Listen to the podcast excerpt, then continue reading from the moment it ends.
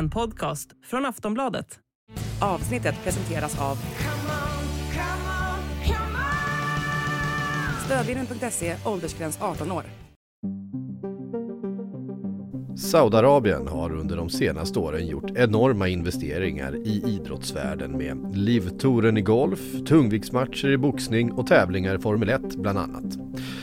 Men kanske allra mest aggressivt har det stenrika landet gått fram när det kommer till fotbollsinvesteringar. Newcastle köptes vintern 2022 och i den inhemska ligan har superstjärnor som Cristiano Ronaldo, Neymar och Karim Benzema värvats. Allt med den statliga investeringsfondens till synes obegränsade resurser. Investeringarna är en viktig del i den strategi kronprins Mohammed bin Salman skapat som heter Vision 2030. En plan för att göra det slutna konservativa landet till en stormakt med inflytande över såväl världshandel som internationell diplomati. Saudi ska sättas på kartan, kosta vad det kosta vill. Samtidigt kommer rapporter om hur den saudiska staten sedan bin Salmans tillträde till makten 2017 blivit allt mer repressivt. Som kronan på verket hade landet hoppats kunna arrangera världens största idrottsevenemang, fotbolls-VM, på hemmaplan 2030. En storslagen avslutning på kronprinsens vision. Men då grannlandet Qatar arrangerade VM så sent som 2022 så skulle det helt enkelt bli för svårt och ansökan drogs tillbaka. Nu har Fifa meddelat sina planer för VM 2030, ett mästerskap som kommer spelas över tre kontinenter, något som spelar Saudi rätt i händerna då de enda världsdelarna kvar att söka till 34 blir Asien och Oceanien. Bara dagen efter kom ett så kallat Letter of Intent från Saudi att arrangera mästerskapet. För att prata om det här och förtroendet för Fifa har vi intervjuat Patrik Bränning, reporter på Sportbladet. Ja Patrik, välkommen till Sportbladet Daily. Du kallade det här för ett eh, trolleritrick, det som Fifa och eh, Saudi genomförde för att säkra, med all sannolikhet att säkra, eh, VM 2034. Kan du utveckla hur du menade? Ja, jag tycker det är eh, nästan underhållande hur det går till nu, för efter att eh, Fifa tidigare kritiserats för att, att ha sälja sina mästerskap, eh, ta emot mutor och så vidare, inte minst kring Qatar då som väl var någon slags drivkraft för Saudiarabiens eget, eh, egen vilja och även de har VM. Så gjorde de ju om sina röstningsrutiner för mästerskap, att eh, det skulle inte få gå till som tidigare utan man ändrade rejält och nu har man ändrat ytterligare en gång för att nu har man helt enkelt gått ifrån röstningen helt eh, och istället bara tar beslut på eget bevåg. Det var kanske för svårt att göra upp röstningen så nu, nu föregår man den istället. Ja, det är den här Fifa Council då som fattar besluten. Eh, där har då både Qatar och Saudiarabien valts in så sent som i februari valdes de in till Fifa Council och är då med och fattar de här besluten nu. Eh, och det har varit mycket tal om sportswashing i de här sammanhangen, dels med VM förra året 2022 i Qatar och nu med alla eh, Saudiarabiens investeringar. Och, eh, bin Salman själv, alltså kronprinsen, han har egentligen inte förnekat att det här skulle röra sig om sportwashing, utan det här handlar ju om Saudiarabiens inflytande och eh, det är egentligen inte, inte så komplicerat eh, mer än så. Eh, hur ska, man, hur ska man tänka runt det här egentligen? Eh, det är väl, det är väl fritt för vem som helst att, att köpa vad de vill på den här marknaden, eller? Ja det är klart att det är det och det är fritt för vem som helst att sälja vad de vill, det kan man ju också tycka. Men man kan väl ta ett exempel då, ett färskt med eh, Sveriges förbundskapten Jan Andersson som ju i alla fall inte stängde dörren till att ta ett jobb i Saudi. Han, han påpekar då att ja, men, vi har ju ambassader i Saudiarabien och vi har ju utbyten, affärsmässiga utbyten med dem. Och, men, men vad är det liksom för marknad då Jan Andersson säljer sina tjänster på? Eh, för att precis som de här andra spelarna som du nämnde, eh, Neymar och, och Ronaldo, Benzema och övriga, de har ju fått betalt för att spela fotboll i Saudiarabien, men de får ju inte motsvarande vad deras fotbollskunskaper är värda i, i betalning, utan Saudiarabien och dess klubbar kommer ju aldrig kunna räkna hem det ekonomiskt, de här lönerna de betalar de här spelarna, utan det är ju någonting annat de köper. Och därmed är det också någonting annat de här spelarna säljer. Det är inte sina fotbollskunskaper, det hade inte varit Jan Anderssons tränaregenskaper han hade sålt, utan det de säljer är ju en image, ett imagebyggande, ett rättfärdigande av Saudiarabien till en yngre generation en, ett, en acceptans av Saudiarabiens regim. Det är det de säljer. De skyddar Saudiarabiens kungadöme. Det är deras uppgift. På så sätt, om man ska hårdra det, så tycker jag inte att det är helt fel att jämföra dem med en yrkessoldat till exempel. Det här handlar om att skydda makten. Det är det de får betalt för. På så sätt ska man också se Saudiarabiens eh, VM-ansökan. Att deras intention att arrangera ett VM handlar inte om att bygga nya fotbollsarenor, förbättra infrastrukturen eller, eller skapa en fest eller sådana saker som man normalt historiskt förknippar liksom värdnationers ambition och, och arrangera de här spelen med. Utan det handlar om att sälja Saudiarabien och skydda makten.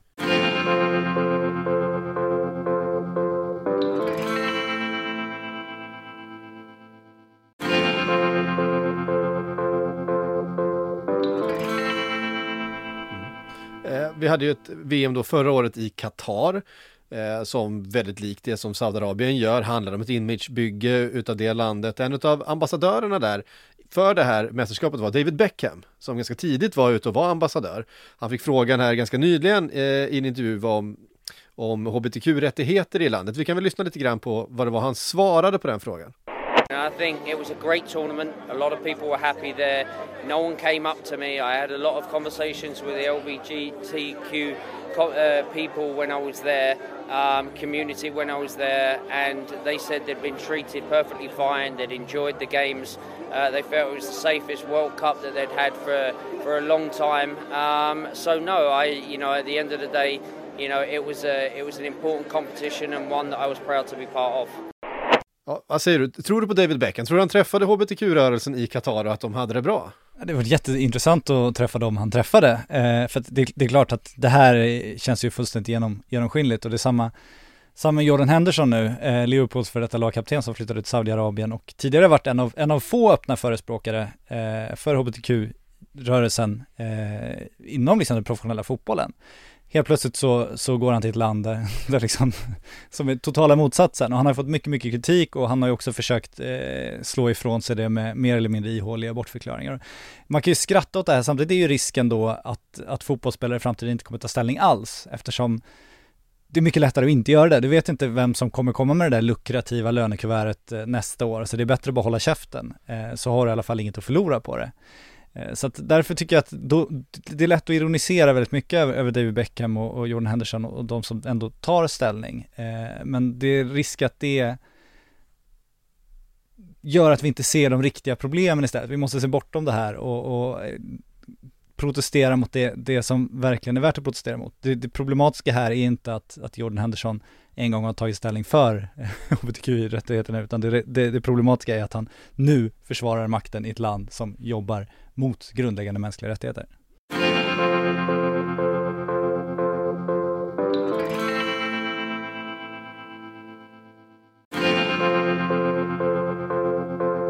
Där har vi då eh, Saudi och Qatar och de är ju rätt så, egentligen om vi ska vara ärliga, öppna med vad det är de, de sysslar med. Eh, de, de förnekar sig inte på det sättet.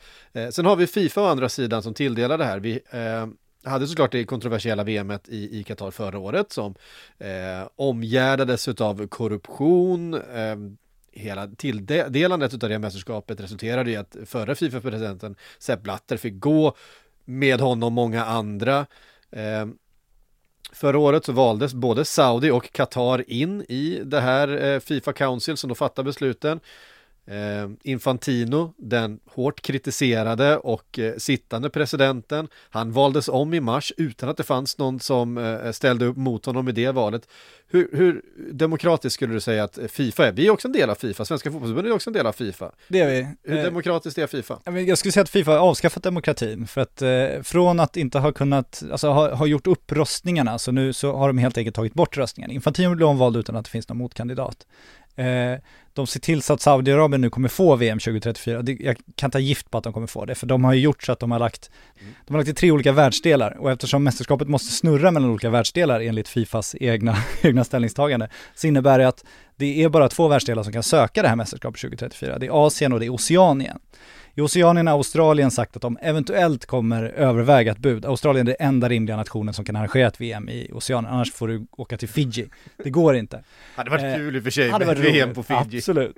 Eh, men då har ju Fifa också lagt ansökningstiden till, det handlar om några veckor nu som Australien då ska förbereda ett bud som, som Saudiarabien inte bara har förberett i flera år utan de har också köpt sig in i fotbollsmakten under de här gångna åren. Man har, man Med har kunnat... statliga garantier är det också att det ska finnas i det här budet i sådana fall. Precis, och man har kunnat följa Saudiarabiens förehavanden, liksom presenterat samarbetsprojekt efter samarbetsprojekt med olika fotbollsregioner för, för att, att lyckas ta det här. Eh, så att man kan ta gift på att det blir så. Och det är ju Fifa som har krattat manegen. De har helt enkelt avskaffat eh, omröstningarna både när det gäller president och, och när det gäller VM-värdskap. Och Sverige är absolut en del av Fifa, där kan man tycka att vi har kanske inte jättemycket att säga till om.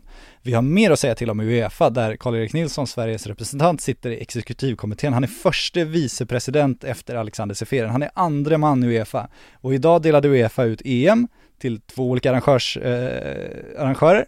Och hur gick det till? Det var ingen omröstning eftersom det inte fanns några andra bud än de här två som valdes. Ett av buden har dessutom tillkommit genom att två olika nationer som sökte mästerskapet har gått ihop och fått eh, mästerskapet efter det de eh, ursprungligen var tilltänkta att söka. Så hela fotbollsmakten nu har, efter att ha kritiserats för bristande demokrati, avskaffat demokratin och eh, sitter istället i privata förhandlingar och lägger upp allting så att det ska gå deras väg. Finns det någonting som eh, Svenska fotbollsförbundet och, och ja, men Karl-Erik Nilsson och, och så vidare, eh, Fredrik Reinfeldt, eh, han, är, han är ju före detta politiker, kan han göra något? Finns, finns, det, någon, finns det någon väg att gå? Ja, det, det finns ju två vägar att gå nu. Antingen så, så accepterar man att det är så här fotbollsvärlden fungerar nu. Att den styrs av Saudiarabien och Qatar, att den eh, jobbar mot mänskliga rättigheter. Och så spelar man med i maktspelet och då kommer man ha alla möjligheter att få vara med och bestämma. Vi kanske kan få en Champions League-final till Friends Arena och man kan stå där och hurra. Det är den ena vägen. Den andra vägen är att man tillsammans med Norge, som redan är på väg att vandra dit, startar en motrörelse. Att man ställer sig upp och säger, ja men idrotten ska stå för mänskliga rättigheter, vi accepterar inte att det går till på det här sättet mot, risken är att man då förlorar makt på kort sikt, men förhoppningen är väl då att man förhoppningsvis till slut kan reformera, förändra världsfotbollen så att den blir en, en, en hållbar kraft igen som folk kan ställa sig bakom. För risken med det första om man spelar med spelet, det är på kort sikt stora vinster, på lång sikt vad händer med fotbollens trovärdighet, vad händer med dess plats i samhället, vad händer med, med de statliga pengar eh, svenska staten lägger på fotbollen och Svenska fotbollförbundet, vad sker med idrotten på lång sikt i så fall? Och kanske kan man se sig själv i spegeln också. Eventuellt och kanske stå lite rakryggad och inte bara, man kanske inte får äta de finaste pressbuffé eller press, men de finaste bufféerna på stora internationella mästerskap. Eh, Man kanske inte kan bo på de flådigaste hotellen tillsammans med de största politiska spelarna, men man kanske kan ha något att vara stolt över när man går och lägger sig på kvällen. Intervjuad i avsnittet var Patrik Bränning, reporter på Sportbladet. Mitt namn är Patrik Syk och du har lyssnat på Sportbladet Daily som är tillbaks med ett nytt avsnitt imorgon igen. Du har lyssnat på en podcast från Aftonbladet. Ansvarig utgivare är Lena K Samuelsson.